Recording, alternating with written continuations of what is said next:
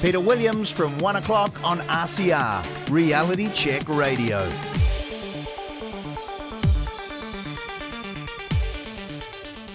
Joining me now, the Democracy NZ candidate for the Waitaki electorate uh, in the forthcoming general election.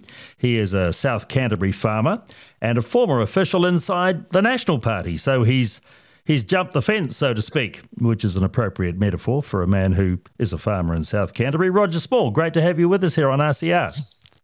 Oh, thanks, Peter. Thanks for having me on. And, and yes, I'm I'm a pretty tall guy. I offered my name, so I can jump the fence easy enough. well, why mm. did you? Why did you leave the National Party? Because you were pretty high up uh, in the National Party at a local level, weren't you?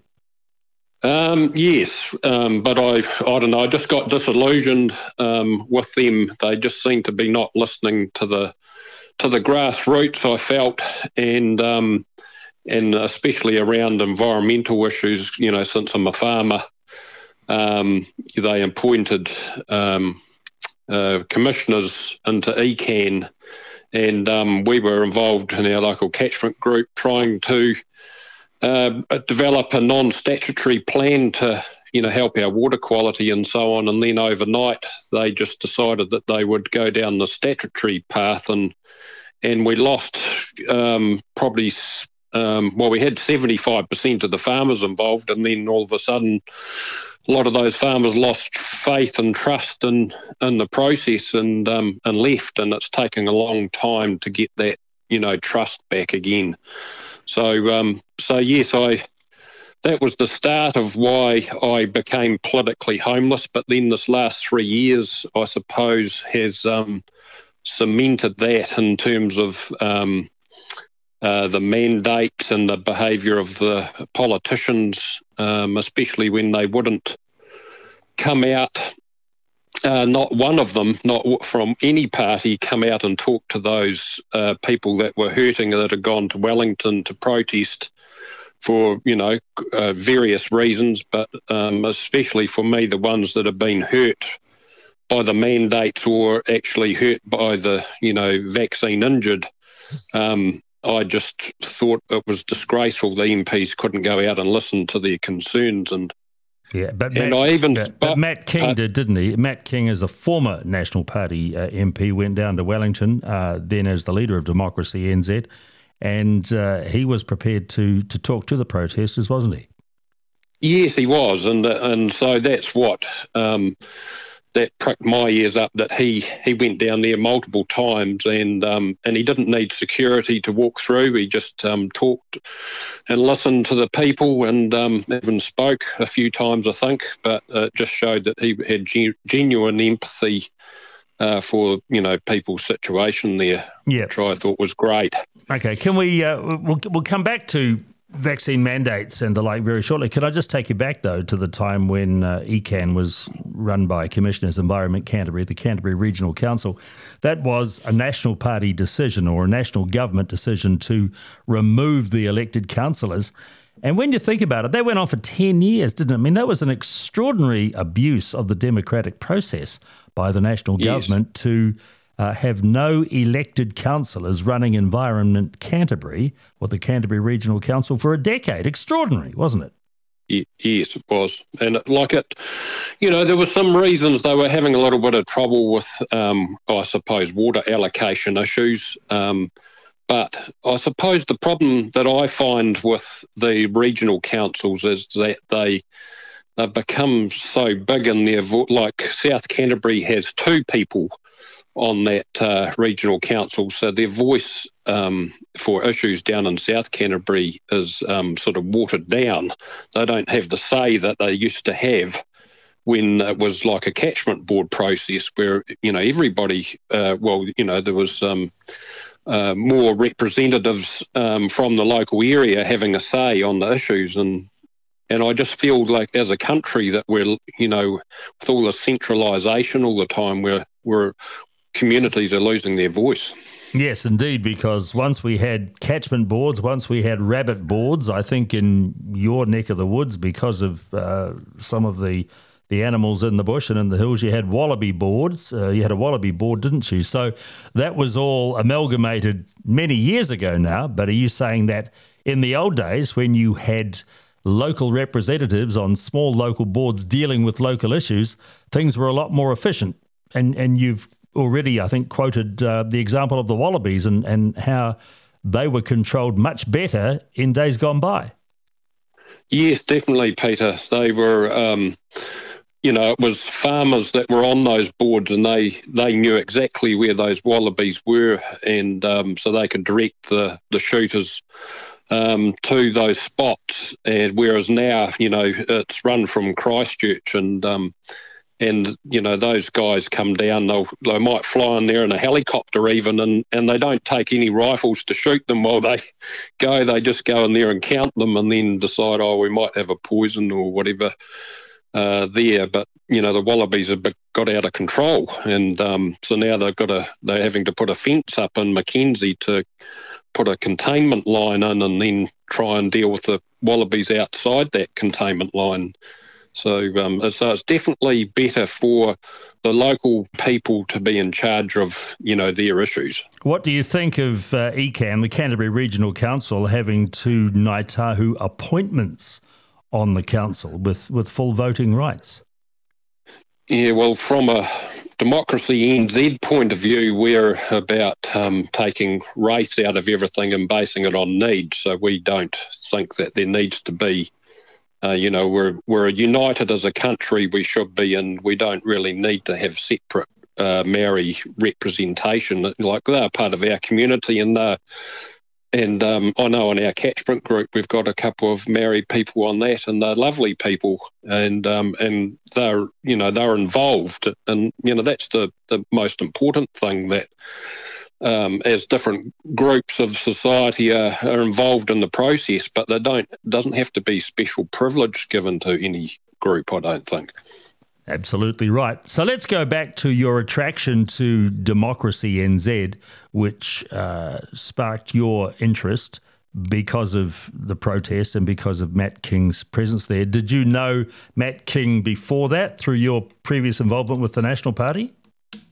Uh, no, I didn't uh, know him as such. My wife uh, knew him just a little because she had uh, gone through police college uh, with him, but she knew his sister uh, uh, better actually because she had policed with her. But but um, yeah, I hadn't had a lot to do with him, but I knew that he was from a great, genuine family.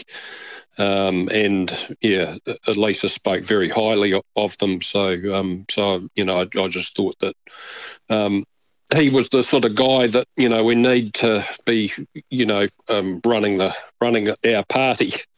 Indeed, indeed. So, uh, was your uh, attraction to the protest? Was it because you were anti-vaccination mandate, or did you just not want to take the vaccination yourself? Um, well, I, I've always taken all the main, uh, you know, vaccines um, all my life. Um, but this one, because I suppose I'm a farmer and I'm used to uh, weighing up risks because we've got risks with weather and and markets and so on. And then I'm also actually got my private pilot's license, so um, I've got to weigh up risk there. But um, when it was coming out as an experimental jab and hadn't really been out for very long, I was a bit hesitant uh, about taking it. And then all the stories we heard of, especially young people, and I've got two uh, teenage boys, and I was pricking my ears up because I wanted to keep my family safe. And um, so I um, decided in the end that no, you know, we're all fit and healthy people, and I thought the risks were minimal yet uh, to not take it. Whereas if we had, I thought the risks were higher. So um, that's really the reason that um, we chose not to, and we had a lot of pressure to take it, but like everybody else did, and and I feel sorry for the ones that had to, you know, cower down to the um, to the authorities or their businesses telling them they had to do it. Um, you know, um, very tough decision to put your job on the line. And you know, I know yourself, Peter, you've you've done that and and um, stood up against the system. And um, I think it's proving now to be you know, the right thing to have done to have not taken it actually. Oh, absolutely. Because it I, never stopped. It yeah. never stopped transmission. So yeah, I, I believe that as time goes on, we will we will finish up on the right side of history. I have no doubt about that whatsoever. Mm. So, in your business, running a farm uh, in South Canterbury, you'd have to have contact with people that you bought and sold stuff from for your farm, your your suppliers, and and also the people you you sell your your product produce to. Did you have any issues because you and your family were not vaccinated because of that? Uh, no, we were like we were concerned that we would. We thought that at one stage the meat companies might say, "Well, the transport drivers can't come to your property." It almost seemed like that was the way it was headed, but luckily common sense prevailed.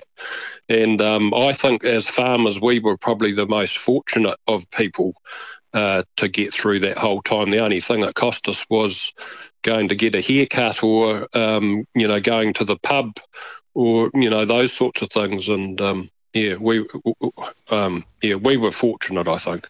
Yeah, because there was just, when you look back on it now, some of the restrictions put in place were just absolutely dopey, weren't they? Just extraordinarily stupid and restrictive. I mean, heaven forbid a person couldn't play golf in the outdoors. It was just crazy. And then when you did go and play golf, I don't know whether or not you, you play the the, the most frustrating of all games, Roger. But when I went when I went back to it, uh, when we were finally allowed back on the golf course, there were no no flags, no pins in the green because you might get the dreaded germ from touching a surface that somebody else had touched. I mean, it was just it was just absurd the restrictions that were put on people. And frankly, now from the distance of a couple of years, it's just laughable, isn't it? Well, well, it is, and then you know, of course, going you know to uh, a restaurant or whatever, and you walk, had to walk in with a mask, and then you got in there and had to take it off. Well, that didn't make any sense to me either. Yeah, I just don't know who made these rules up. I, I really don't, and and it was that uh, stupidity, that uh, illogicality, that was behind what what eventuated on the lawns of Parliament, on the grounds of Parliament in, in February of last year, wasn't it? Mm. Yeah, and like I just feel really, uh, I feel, um, I feel very sad for the people likes of uh, Rory Nairn's family, and and there's m- many more than just his family. Uh, you know, where he didn't want to take the vaccine, but um, but was coerced into do it to have a, his own wedding, and um, and you know he was a, a young guy with all the future you know, best of future ahead of him, and um, and that was that, just like that, and and it was uh, sold to him as being safe and effective, and it, and it definitely wasn't. Yes, well, he was what an electrician, or was he a plumber? But he was a tradie a from plumber, yeah, a tradie in Dunedin, and I understand that you know his parents, or his parents are now potential constituents of yours, uh, potential voters of yours in the Waitaki electorate. Yes, they are. Yes, and um, you know they've they, they just um, yeah they just have no faith in the government anymore and and that's the thing about it for me I suppose um, and our family is that you know going through uh, one having to have vaccines in the future uh, we're going to be very very hesitant about it now we've always had you know total faith in the health system and the vaccines we've had but um, now you know that trust is gone. Well, I think it's beyond vaccines, isn't it, uh, Roger? I think it, uh, in many respects, extends to a lot of other medicines as well. I know that personally, uh, I, would be very suspicious about taking any kind of uh, shot in the future, whether it be a flu jab or a booster, even for for tetanus, which is supposed to get every five years or so. But I think it, yep. it extends beyond the jab in the arm, doesn't it? It extends to uh, other medications as well, particularly when you read you read stories from highly qualified medical specialists, cardiologists, about things like statins and the like. I, I, I, I get the feeling there's a real suspicion now uh, about a real cynicism about the pharmaceutical industry. Do you have that as well? Yeah, and I think you know part of it's because of the propaganda that's been um, thrown at us too, isn't it? It's um, those people were shut down. You know, those very knowledgeable uh, people with high credentials that weren't allowed to speak. and um, and because of that, you know, I think you know, just like you, we've lost total faith in that system, which is really sad.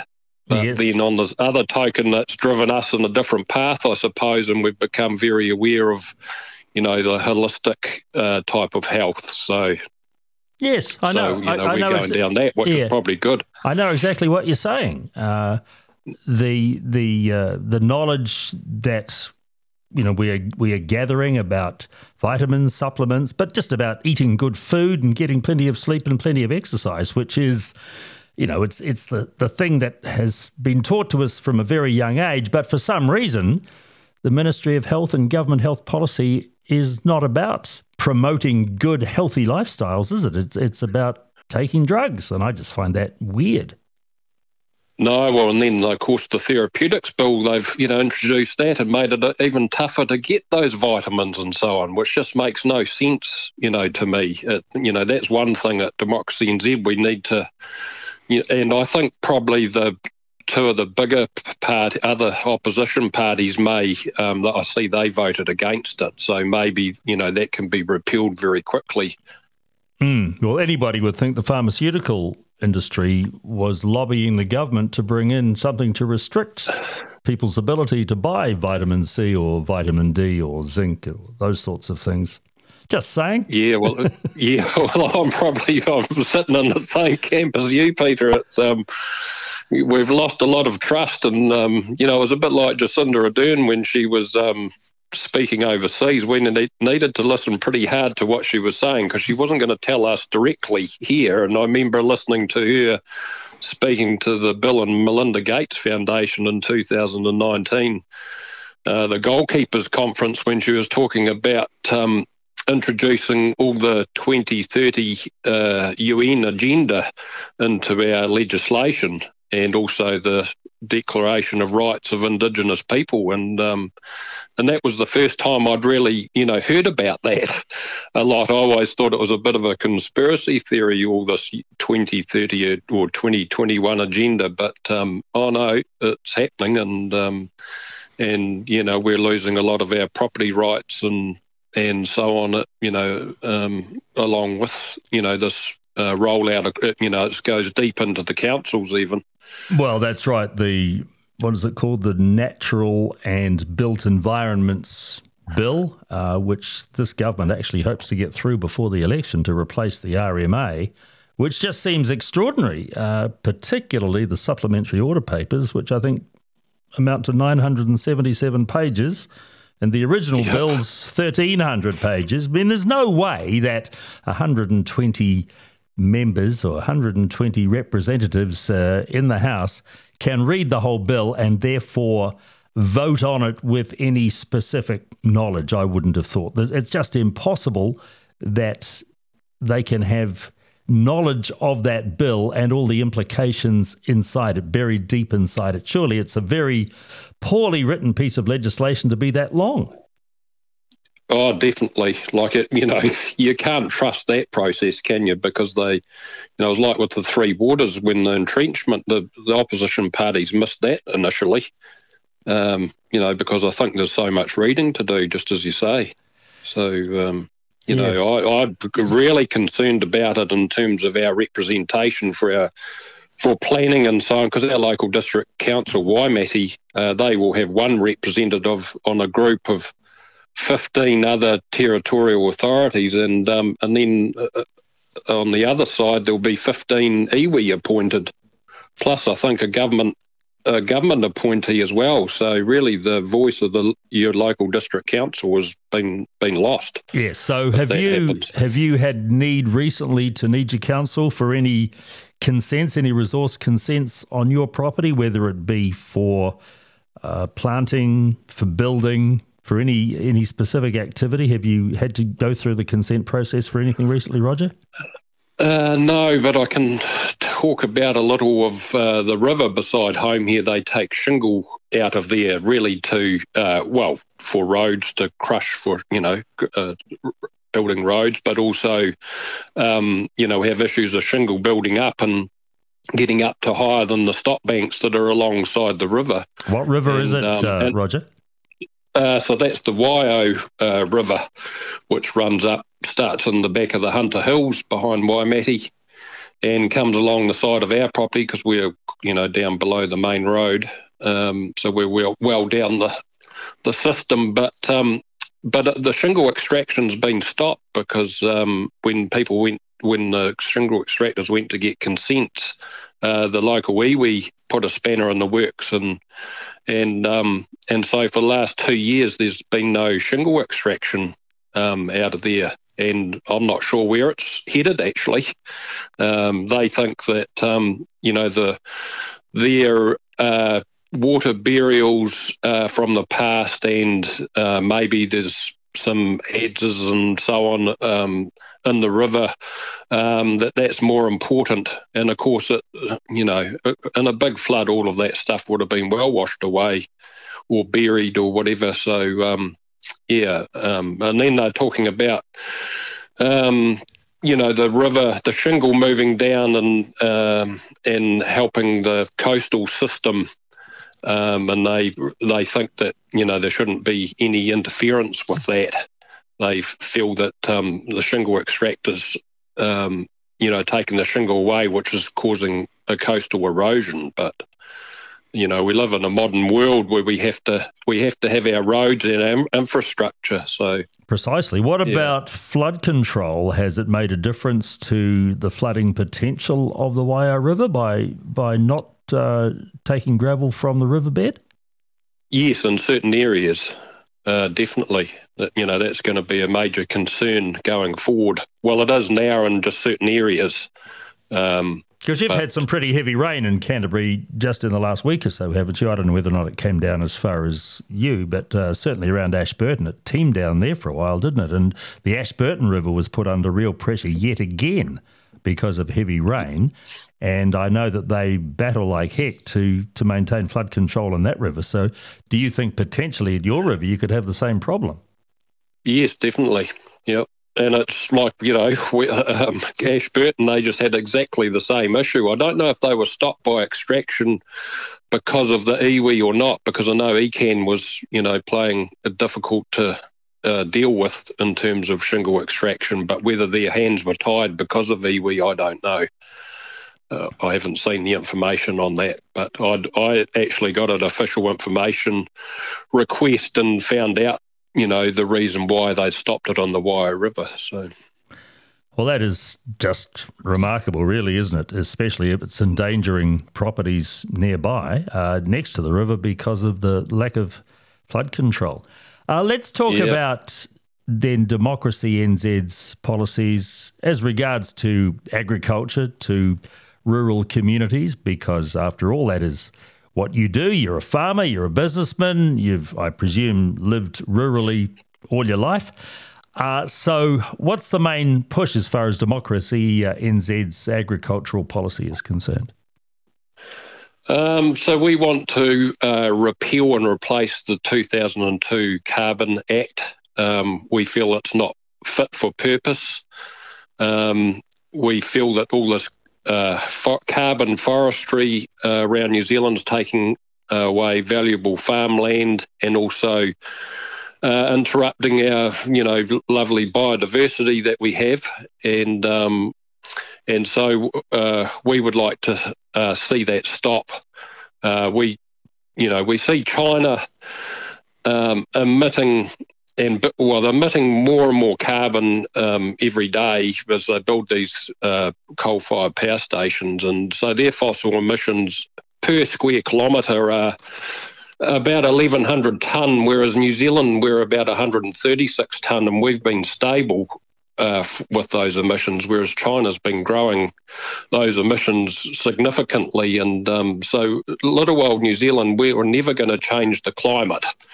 Um, but the thing that we can do, and that's what we're strong about with Democracy NZ, is um, is being resilient and adapting to uh, weather events or even you know other natural disasters. And so we would rather see uh, more effort and the money going in that direction um, rather than into what seems a bit like a Ponzi scheme where the government have to interfere uh, with the carbon market to, you know, try and keep it afloat. Um, we, and, you know, a lot of that money is going to end up overseas and, and not for the benefit of New Zealanders.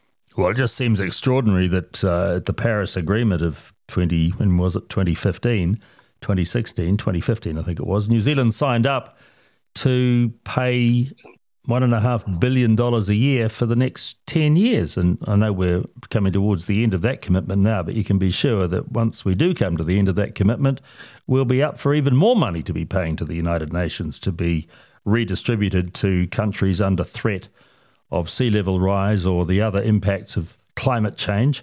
Unquote. So it appears to me, and maybe Democracy NZ takes this philosophy as well, uh, Roger, that in many respects New Zealand is just virtue signalling. We are we are trying to show off to the rest of the world by having these carbon zero policies, but at the same time we're putting big stress on farmers who, after all, are the backbone of the economy. They produce food for the world and they make money for New Zealand. Do you agree with that kind of that kind of thinking? Oh, t- t- totally, Peter. We're um, we just think that um, well, for a start, lights of even the methane measurement has not been uh, accurate when you look into the um, AR6 report of the UN IPCC. Um, I think on page 1016 it, uh, they use a different metric for measuring methane, which um, the old metric overstated it by three or four times. And so it, it's the old metrics made um, our animals look bad in New Zealand when in fact actually they're not so bad in terms of emissions and and because we're so efficient as farmers now um, since we've become a market driven economy um, with no subsidy um, we're uh, the most, well, one of the most efficient countries in terms of emissions in the world in our produce. So why would you stop that when um, another country who's not as efficient uh, will, you know, fill the place because people still need food. It just makes no sense. Indeed. Were you farming back in the 1980s, uh, Roger? Um, I'm not quite that old. I was still probably at school then, Peter, but but um, my father was, and um, and so I was brought up on the farm, so I knew exactly what was happening. Yeah, so you would have. What do they call it? The ag sag. Once those uh, subsidies came off the Muldoon SMPs, the supplementary minimum prices came off. Uh, once Roger Douglas became the Minister of Finance, that really put the pressure on farmers to become efficient and to make money without government subsidies. So that would have been a testing time for farmers. But gee, it's been the making of the New Zealand farming industry, hasn't it? No, definitely. Like you know, um, I don't think like at the time there was a lot of pain and a lot of hurt, and um, maybe it was done a bit too quickly overnight, um, and you know should have maybe happened over a couple of years to ease farmers into it. But um, and that's maybe probably the problem with our political system. But um, but you know, I think in the long run, it's been definitely the right thing. You know, for the for the agricultural sector, at any rate. Now, your main opposition in the Waitaki seat in the election will be Miles Anderson. Uh, he's also a farmer representing the National Party, and I think he's South Canterbury as well, just a little bit further up Highway 1 from you at Southburn. So, have you come across him in National Party circles at all in your time there? Roger? Uh, not in the National Party circles, but definitely with young farmers, uh, you know, back in the day uh, for me. And then, you know, just occasionally socially, I've come across him. Um, so Miles is a, you know, he's another farmer just like me and is concerned about, you know, what's been happening to farming the last three years too. So, um, yeah, so we have, you know, some similar thoughts, but probably probably um, we have you know quite different thoughts in terms of uh, the, you know some of the things that have happened in the last three years. Indeed. So, how is your campaign going? Because it's geographically a very big electorate. You'll be from your place three hours to some of the other towns, places like Wanaka, Cromwell. Uh, it's a big drive from uh, South Canterbury, isn't it, to the other side of the electorate? Yes, it's about three hours, and um, you know we have to do it reasonably regularly. But um, but it's just something that I'm um, decided that. Uh, well, when Matt King asked me to stand for Democracy NZ, um, that was a big a big call. But I'll probably actually, and I'll bring you into this, is that I saw you and like Rodney Hide and and Matt King and those people, um, probably even Leighton Baker and Liz Gunn and all of those ones, you all stood up. You all had courage to um, to stand up to the system and what was happening, and um, and I felt like I was busy farming away here, but I just felt that I need to stand up now. It's my turn to um, to get some courage just from lots of you guys and um, and make my stand. Like I'm I don't I'm not a celebrity at, at all. I'm a just a just a farmer and um, a community minded person. And um, but um, yeah, I just hate to see where we're headed. So um, so that's really why I'm standing, and I, am just going to put all the effort I can for a couple of months, and um, we'll see where it ends up. So, what kind of reception have you had so far, then, Roger? Because this is a National Party seat, you well know that. Jacqui Dean's got a sizable majority. Miles Anderson will be a hot favourite to take it again. How does a guy from a smaller party get any traction? Well, that's the thing, and um, like a, like, it's interesting though because um, there's both sides of the political. There's a lot of disillusioned Labor uh, voters this time round, and um, and you know they're looking for another party. They probably can't, you know, vote for National, but they um, or ACT, but they've been looking, and we've had you know quite a few of those people at our meetings. So um, so it will be interesting to see how it um, evolves. Um, I just really, in terms of my background being farming and you know passionate about the environment, I see that as my strengths, and um, and you know I'll just um, hopefully um, come across enough uh, well enough to those people in those areas that um, they might give me their vote. And how are you funding this, Roger? Um, just myself and um, a couple of, you know, from a few donations of um, of like-minded people. So it's, um, you know, it's not going to be a cheap exercise, but um, and we're probably running on the smell of an oily rag. But um, you know, we're determined, and um, yeah, we'll just see where it goes. So not a major party machine behind you because uh, Democracy NZ's had its internal rumbles recently, hasn't it? With some uh, some candidates deciding to jump ship at a pretty inopportune time, I would have thought, for the unity of the party. Yes, exactly, uh, Peter. That has made it very difficult um, in terms of getting funding. Um, but you know, the candidates that are there now are very. Um, they are all towing the party line, as you could say, because we have to be disciplined uh, going. It's a bit like a rugby team, you know, trying to win a game. You've got to take a disciplined approach, and and so that's what we're doing, and uh, we're just getting on with the job. Um, and you know, I just uh, thank you for um, you know giving us time um, to to hear about our policies and our people. And um, yeah, hopefully that sort of message will get out there and help us along the way. Very good. Well, more than happy to help because I'm a great believer in open democracy and in everybody getting a chance to have their say in as many uh, platforms, on as many platforms as possible. So happy to have you, Roger. Uh, best wishes for the next few months, next, uh, what, eight, nine weeks. I hope that yes. I hope that your driving is solid because you'll be going over the Lindis a few times and up and down that Waitaki Valley. But good luck, and uh, I hope it's a good campaign. And uh, best wishes for the, for the result. Yeah, thank you very much, Peter. Peter Williams from one o'clock on RCR Reality Check Radio.